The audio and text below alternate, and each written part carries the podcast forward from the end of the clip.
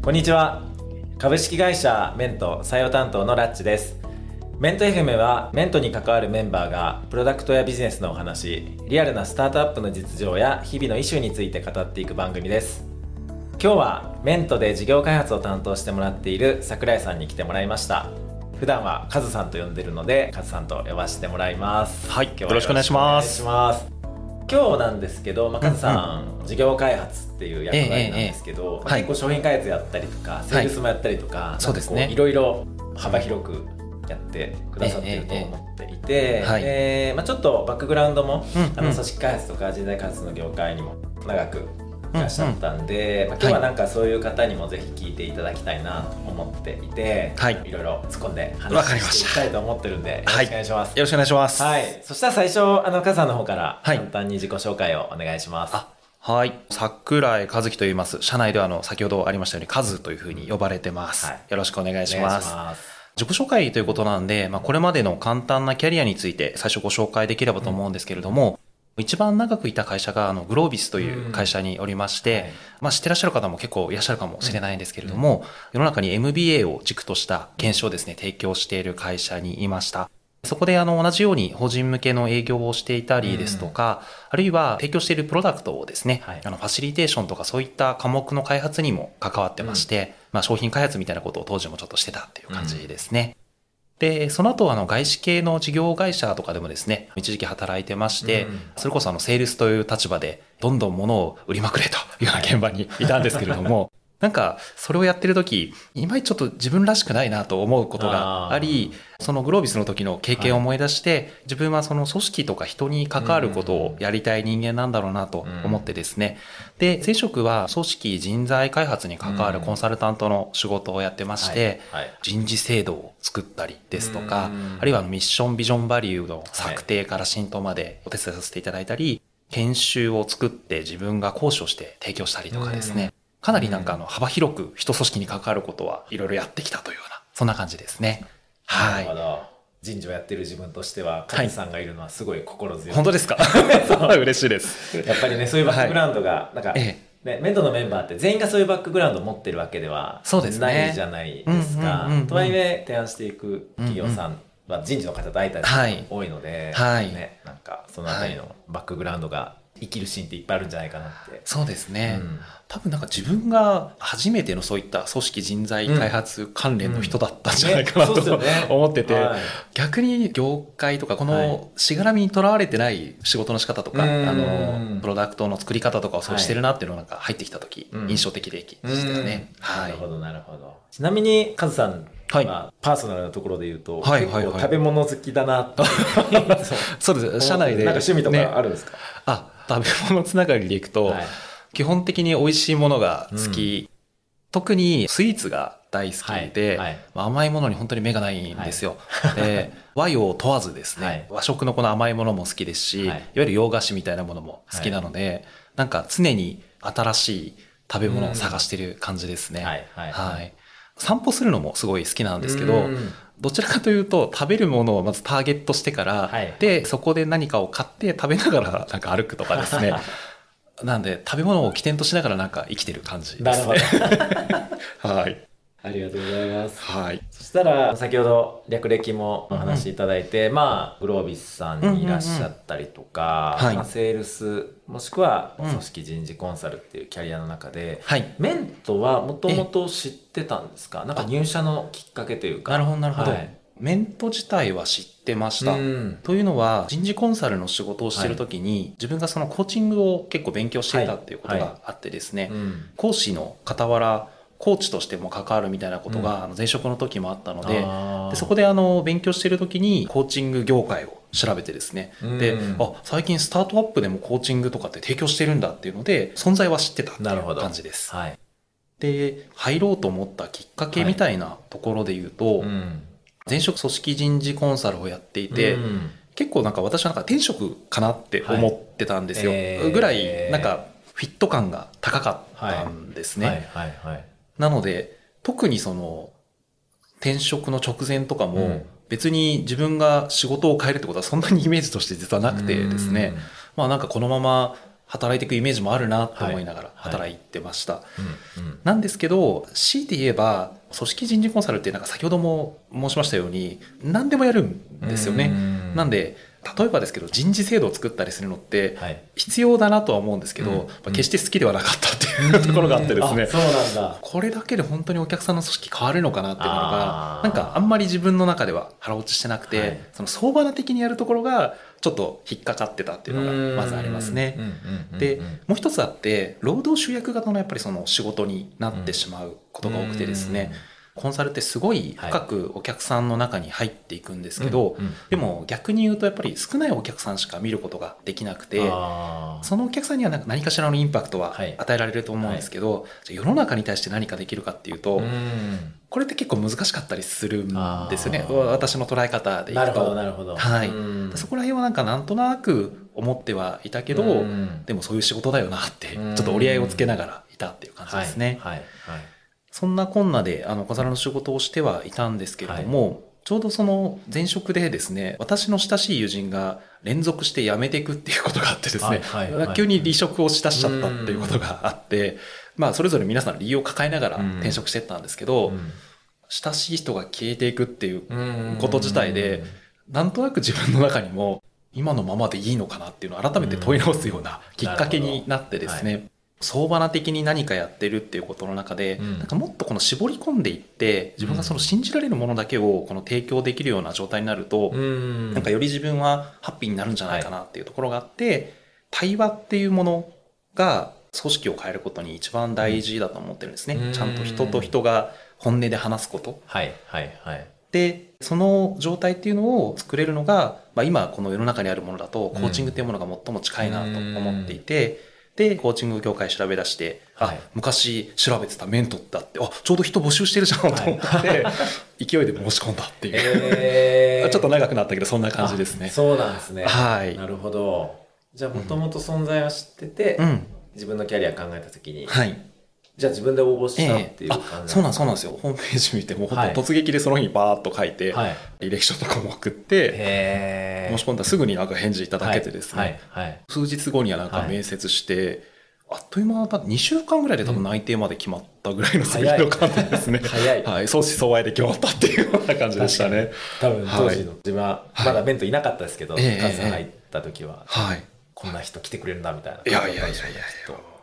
なるほどな、はい。なんかちょっと今聞いてみたかったのが、うんうんうん。さっきそのいろいろコンサル時代含めて、まあ相場な的っていう表現あったんですけどいろんなこうええ。取り組みをされてきた中で、はい。カズさんの中での確信として対話が重要であるとか、うんうんうんうん。対話こそ組織を変えるっていうはい。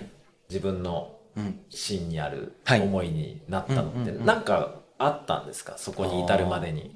いろんなことやる中でそう思ったってことなのかなと思ったんですけど。そうですね。は自分自身の原体験っていうのがおそらく一つあって、うん。あの、まあ、事業会社で働いてる時もそうでしたし、はい。はいコンサル会社で働いてる時もそうだったんですけど、いうん。うん。チームとか組織としてのはいシナジーというか、集まることによって、本当は力が増幅するはずなんですけど、うん。むしろ打ち消し合ってしまってるっていう体験を、どこにいてもやっぱりなんか感じることがあったんですよね。はいはいはいで、それがあの自分がそのコンサルとして外からお客様を支援してる時もうん、やっぱりなんかもったいないなって思うことがはい。多くて、見事に噛み合ってないなっていうのをよく見てきましたと。であーなるほみんなが何かしらのその立場立場において、うん。なんかポジションを取って、本音でやっぱ語れてないことがすごい根っこにあるなと。はいはい。で、もちろんその上にどううまく事業を回していくかとか、そういう話はあるんですけど、うんもうこの根っこの部分が全て揺らいでしまっているので、うんだからダメなんだろうなっていうふうに自分の経験からなんか思ったっはいていう感じですよね。なんで、当然その対話だけで全てが解決するわけじゃないんですけど、うんどの組織においても共通してこれは絶対必要だよねっていうのが、は自分の中でなんか確信が持ってたので、そこにこのフォーカスしたっていうような流れですね。なるほど。はい。はい。いろいろ喋りたくなってきた。本当ですか？いろいろ聞いてください。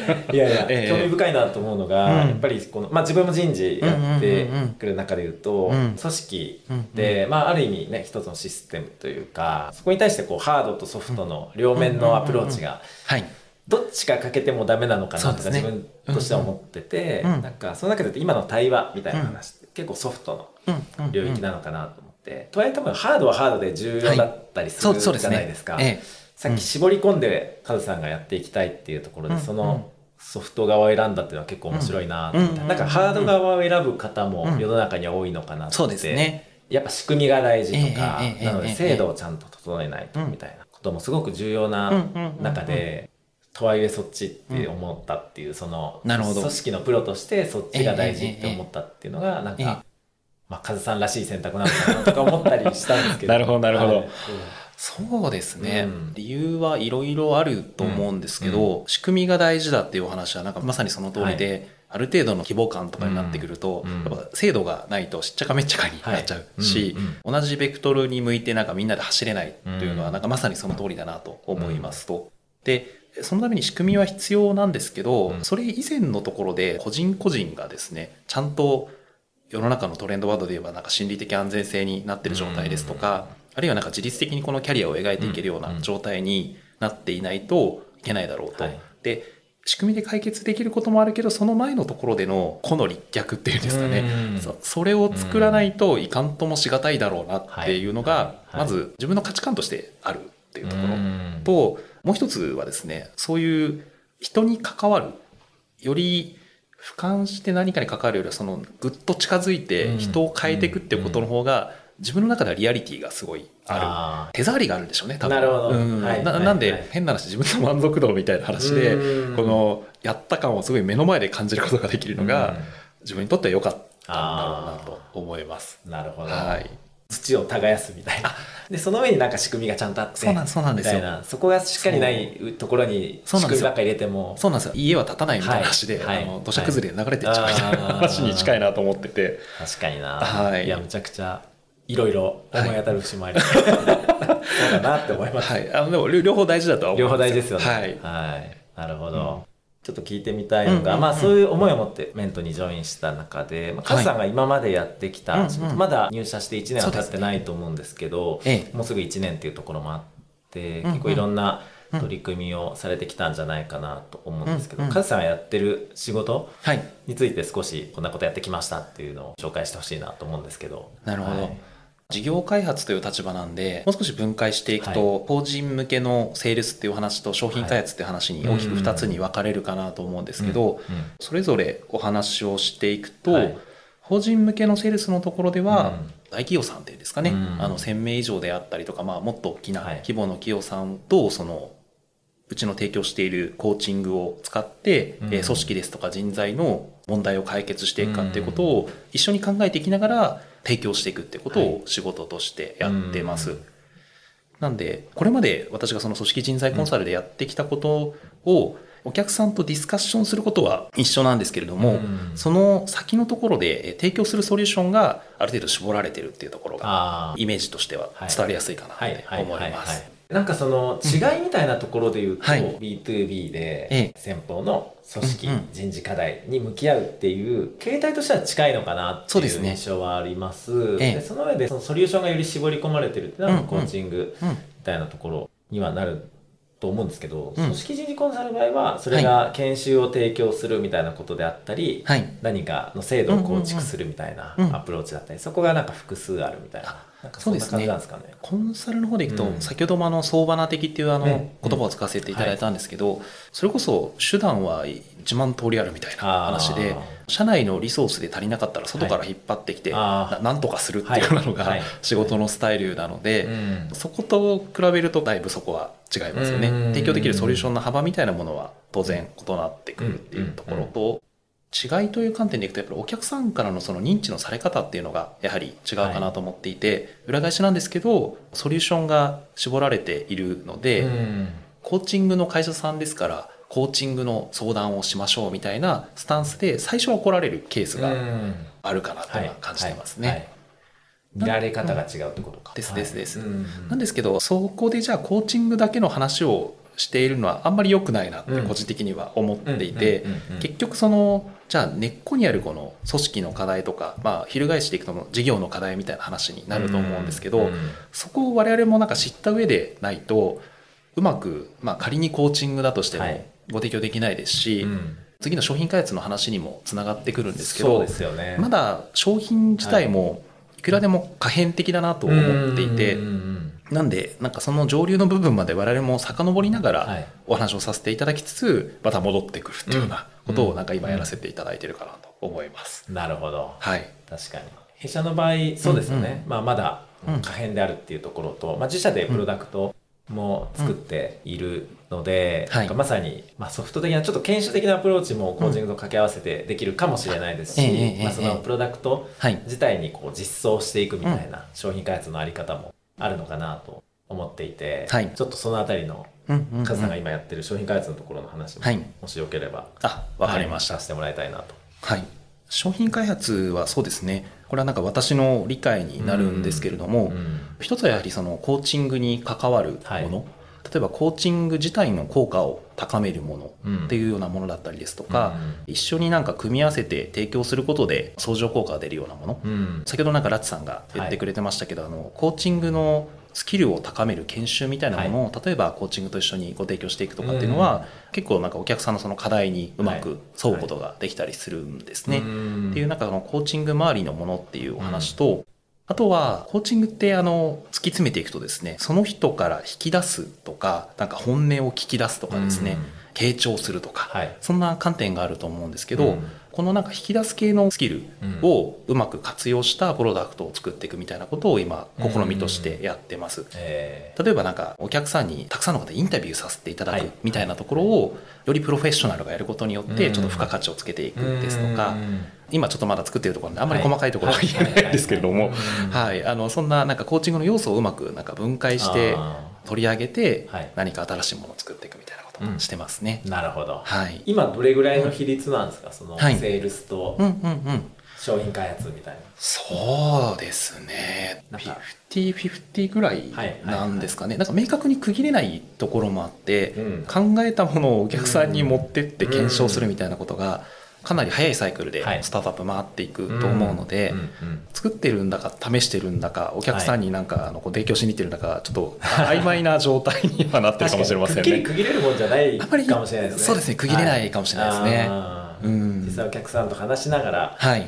種が見つかったりとか。あですですですです。ちょっとこれやってみようとか。そうなんですよ。はい。うん。プロダクト固まってなくてもはい。粗い状態であご紹介してみたりとか。そうなんですよね。うん。そう一緒に作っていくようはな感覚も結構強いかなとは思っていて、確かに確かに、はい。あーまあ、それがこのフェーズでのなんていうんですかね、はい。事業開発のそうですね。面白いところなのかもしれないですね。そうなんですよ。はい。はい。あありがとうございます。特にうんカズさんのキャリアで人事組織開発のコンサルうん。と、まあ、その事業開発、メントでの事業会社での事業開発みたいなところのええなんか違いみたいなところとか、まうん。あ難しさとかでもいいですし、あの面白いところとか刺激的なところどっちの観点でもいいんですけど、この先、はい。そういった方にもぜひメントに来ていただきたいなって思ってる中で、なるほどなるほど。んかいいとこと、まあ、悪いとこっていうか、あの人によって多分好き嫌いある気もしてて、その辺カズさんの視点で思うところあればぜひうん。教えていただきたいなと、はい。わかりましたそうですね。いいところと自分は捉えてるんですけど、新しい市場を作っていけるところっていうのがはい。いいところかなと思ってます、はいはい先ほど言ったそのインタビュー周りの新しいプロダクトとかって、うん。まさにもうまだない市場を作っていく動きなんですね、お客さんもそこにはお財布を持ってないようなところうん。に対しても自由にむしろアグレッシブに仕掛けていこうというようなうん。ところができるのは多分こういったスタートアップだからだと思いますね。そう。どちらかというとあのコンサルの仕事なんかは、まあ、大きなこの人的資源管理の流れとかに乗っていきつつ、うん。ある程度決まっているピースを埋めに行くようなイメージが私はどっちかというと強くてですね。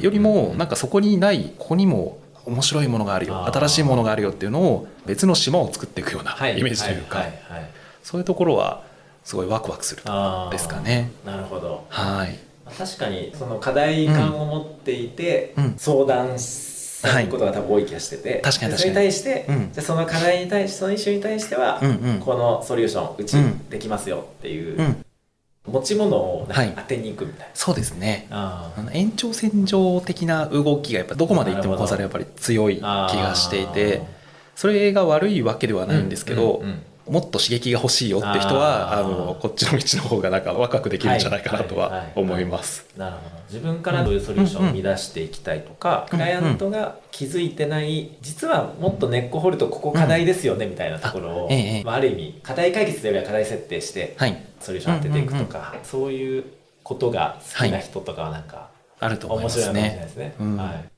でなんか今話伺いながら思いましたけど、はいうん、コンサルの方とかでいくとやっぱりですねすで、にもう見つかってる大きなイシューを扱うことがやっぱり多いなと思っていて。なんでかっていうとやっぱそこにお金がいっぱいついてくるからっていう、話があって、ニーズが大きくてマーケットスキャンそうそうなんですよ、はい、で冒頭話したような労働集約の話にもつながってくるんですけど、やっぱりなんかある程度この見えてるところじゃないと人を突っ込んでいくので、はい、成り立たない商売だなと思っていて、はい。はい。はい、っていうところはありますよね。うん、なんでもしかして潜在的なこのイシューみたいなところを掘りに行くのは結構相当頑張らないとコンサルの人だと難しいんじゃないかなと思っていて。でも潜在的なものが将来的に大きくなる可能性っていくらでもあるわけじゃないですか、で大きくなってきたのが今なんか大きな一種になってるわけでそういったものを探りに行けるのはなんか今の会社だからだなっていうのは思いますね。私もあのコンサル時代すごいいろんなことを思いつく着想型の人間なんですけど、あなんかこういうことできたら楽しいのになって思っても、やっぱ消えていくんですよね。なんか誰に話してもなんかそうかもしれないねみたいな感じで、はい、でもそれってお金になるんだっけみたいな、うん1時間単価いくらで稼働できるの？みたいな話になっちゃうので、そうするとまあ確かに無理かもしれんなみたいな感じになっちゃうんですけど、なんかそういうちょっと新しいことを思いついていろいろやりたいよねっていう方には、うん、なんか今みたいな立場の方が向いてるかもしれませんね。はい、はい、別にどちらがいい悪いではなく否定したいわけでもないけど、多分タイプで向いてる人みたいな話なのかもしれないですね。そうですね。はい。うん。あとなんかその違いみたいなところでいくとですね、はい、コンサルは比較的個人商店的なんですね。まあ当然そのプロジェクトでチームで動いたりもするんですけど、うんうん割とその個人が頑張るっていう、それをなん。か足し算で最後足していくみたいな印象が比較的強くてですね、まあ、それはそれでプロフェッショナルな感じがしていいんですけど、今メントーでいくとみんなでも協力し合わないと、例えばセールスだけではプロダクトが作れないですし、そこはやっぱエンジニアの人の力が必要だったり、なんかより届けるためにはデザイナーの人の力が必要だったりということで、みんなでこの共同することがやっぱり求められるんですよね。でここは結構大きな違いでかつ難しさだなと思ってるんですけど、やっぱり一人で何か閉じこもってやるよりも一緒にやる方が当然あの難しいわけで、かつ今メントっていろんなバックグラウンドの人が集まっているので、共通言語がなかったりするわけなんですね。となるとそこのこのすり合わせが最初難しかったりするので、うまく共同していって互いの力をこの引き出し合うみたいなことこういうこともなんか楽しめる方の方が向いてるかなと思います。はい、なるほどなるほど。はい。はい、チーム戦ですよ、ね、チーム戦ですね。すねもう、みんなで力を出し切っていかないといけないので。いやそれはそう。はい。カズさんねバスケが好きだから。はい、あそうですね。まさに。バスケットボールのポジションはありつつもフレキシブルにこうですね動いていってイメージ近いんじゃないかなといやめちゃくちゃ近いですねはい、はい、ありがとうございます、ありがとうございます他にメントならではの面白さとかはい難しさみたいなところってなんか感じるところあったりしますか、うんうん、面白さみたいな話は、うん、さっきのあの新しく市場を作れるっていう話に近いかなと思うんですけど、はい今なんか私この事業開発っていうのようなタイトルがついてるわけなんですがもういるメンバー全員で事業開発していくっていうのがなんか実際正しいかなと思っていて当事者意識がみんな異様に高いんですね、この これまでいた会社と比べると。なんでこの間あの商品開発のミーティングをしててちょっと楽しかったんですけど、はいはい、あまりにもみんなからアイディアが出てきすぎていて交通整理をしなければならないっていう。普通の会社逆じゃないですか、はい、アイディアが出てこなくて困るからどうしたら出るんだっけアイディアみたいな話なんですけど、はい。はい、真逆の状態になってしまうので、こういう状態ってすごい面白いなって思っててですね。これもスタートアップってフェーズもあると思うんですけど、結構集まっているメンバーがそういう、自分がまず何とかしてやろうって気持ちを持ってる人が多いと思うので、はいはい、そういうちょっと普通の会社で味わえないような、はい、状態を味わえるっていうのはなんか一つ面白いところかなって思います。なるほど。はい。確かに、なんかその、うんうんミーティングのイメージが湧きます。湧いてきます。そうですよね。これがいいと思うんだよな、これがいいと思うんだよなって、みんなが持ち寄ってきて。そうですね、うん本当に可能性というか、課題を抱えてらっしゃる企業さんも多いですし、うん。うんうん我々が持っているソリューションだからできることもある。からこそ多分これがしたいっていうやりたいが多分いっぱい出てくるんだろうなっていう。で一方でなんかその裏返しがまた難しさなのかなと思うんですけど、うんうんうん。やっぱりリソースが限られてるっていうところはい。はあってですね、なんで最終的にはあの選択してうんそこにあのフォーカスしていかなければいけないっていう話がある中で、みんないろんな意見を持ってるけどじゃあどこにフォーカスするんだっけっていうのは、みんなで意思統一するのは結構ここはまた超えていかなければならない話で、うん超えた時でみんなでちゃんと腹落ちをして進んでいかなければいけないので、結構ここはうまいやり方を常に模索していくっていうことは多分必要なんだろうなとは思ってますし確かにみみんなで今頑張ってるところですよね、はい。そこは。そうですね。うん。確かに。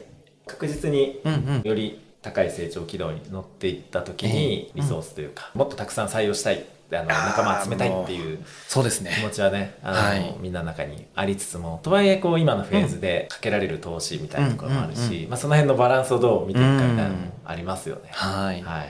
逆にあのシャープになるっていう感じもあるんですけどね、うん。本当に大事なことって何だったっけ、はい。っていうことにやっぱりみんなの意識をが向向いてきてる感じが今すごいあってですね、なので無駄なくっていう表現がいいのか分かりませんけど、うん。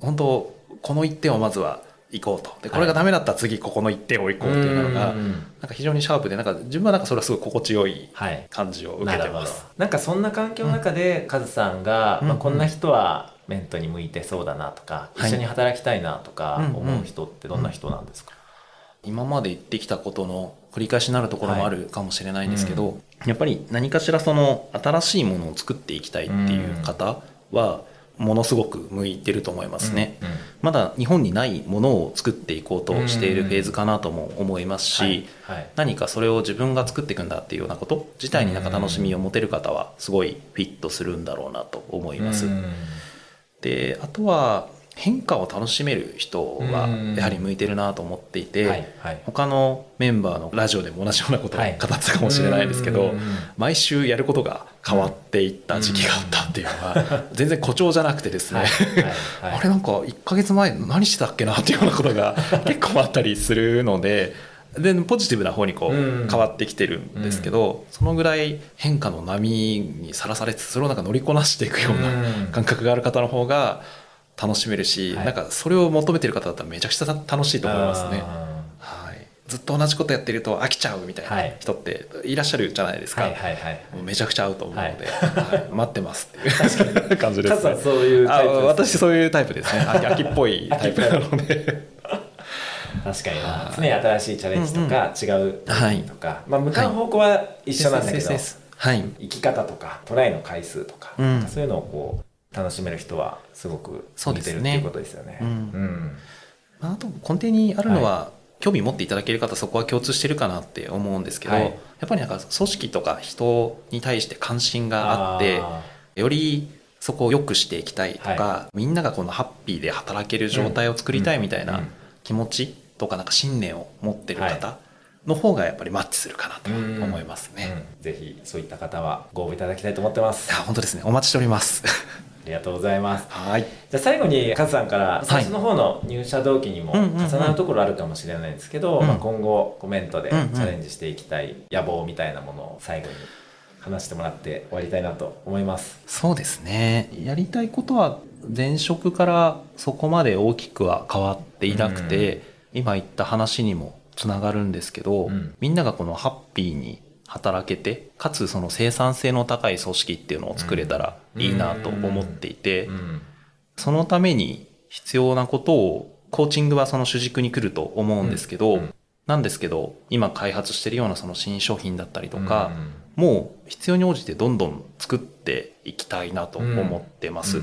で、結果的にそのお客さんの組織が我々のこの望むようなですね、ウェルビーイングな組織に変わっていく支援を最前線でできている。はい会社にメントできたらいいなっていうふうに思ってます。いややりたいですね。やりたいですね。はい、もう日本の主観的ウェルビーイング、うん。世界でも先進国でうん。も最下位に近いみたいな話もあるし、最近自分ニュースであの、はい。日本人の睡眠時間はあ先進国で最下位見ました。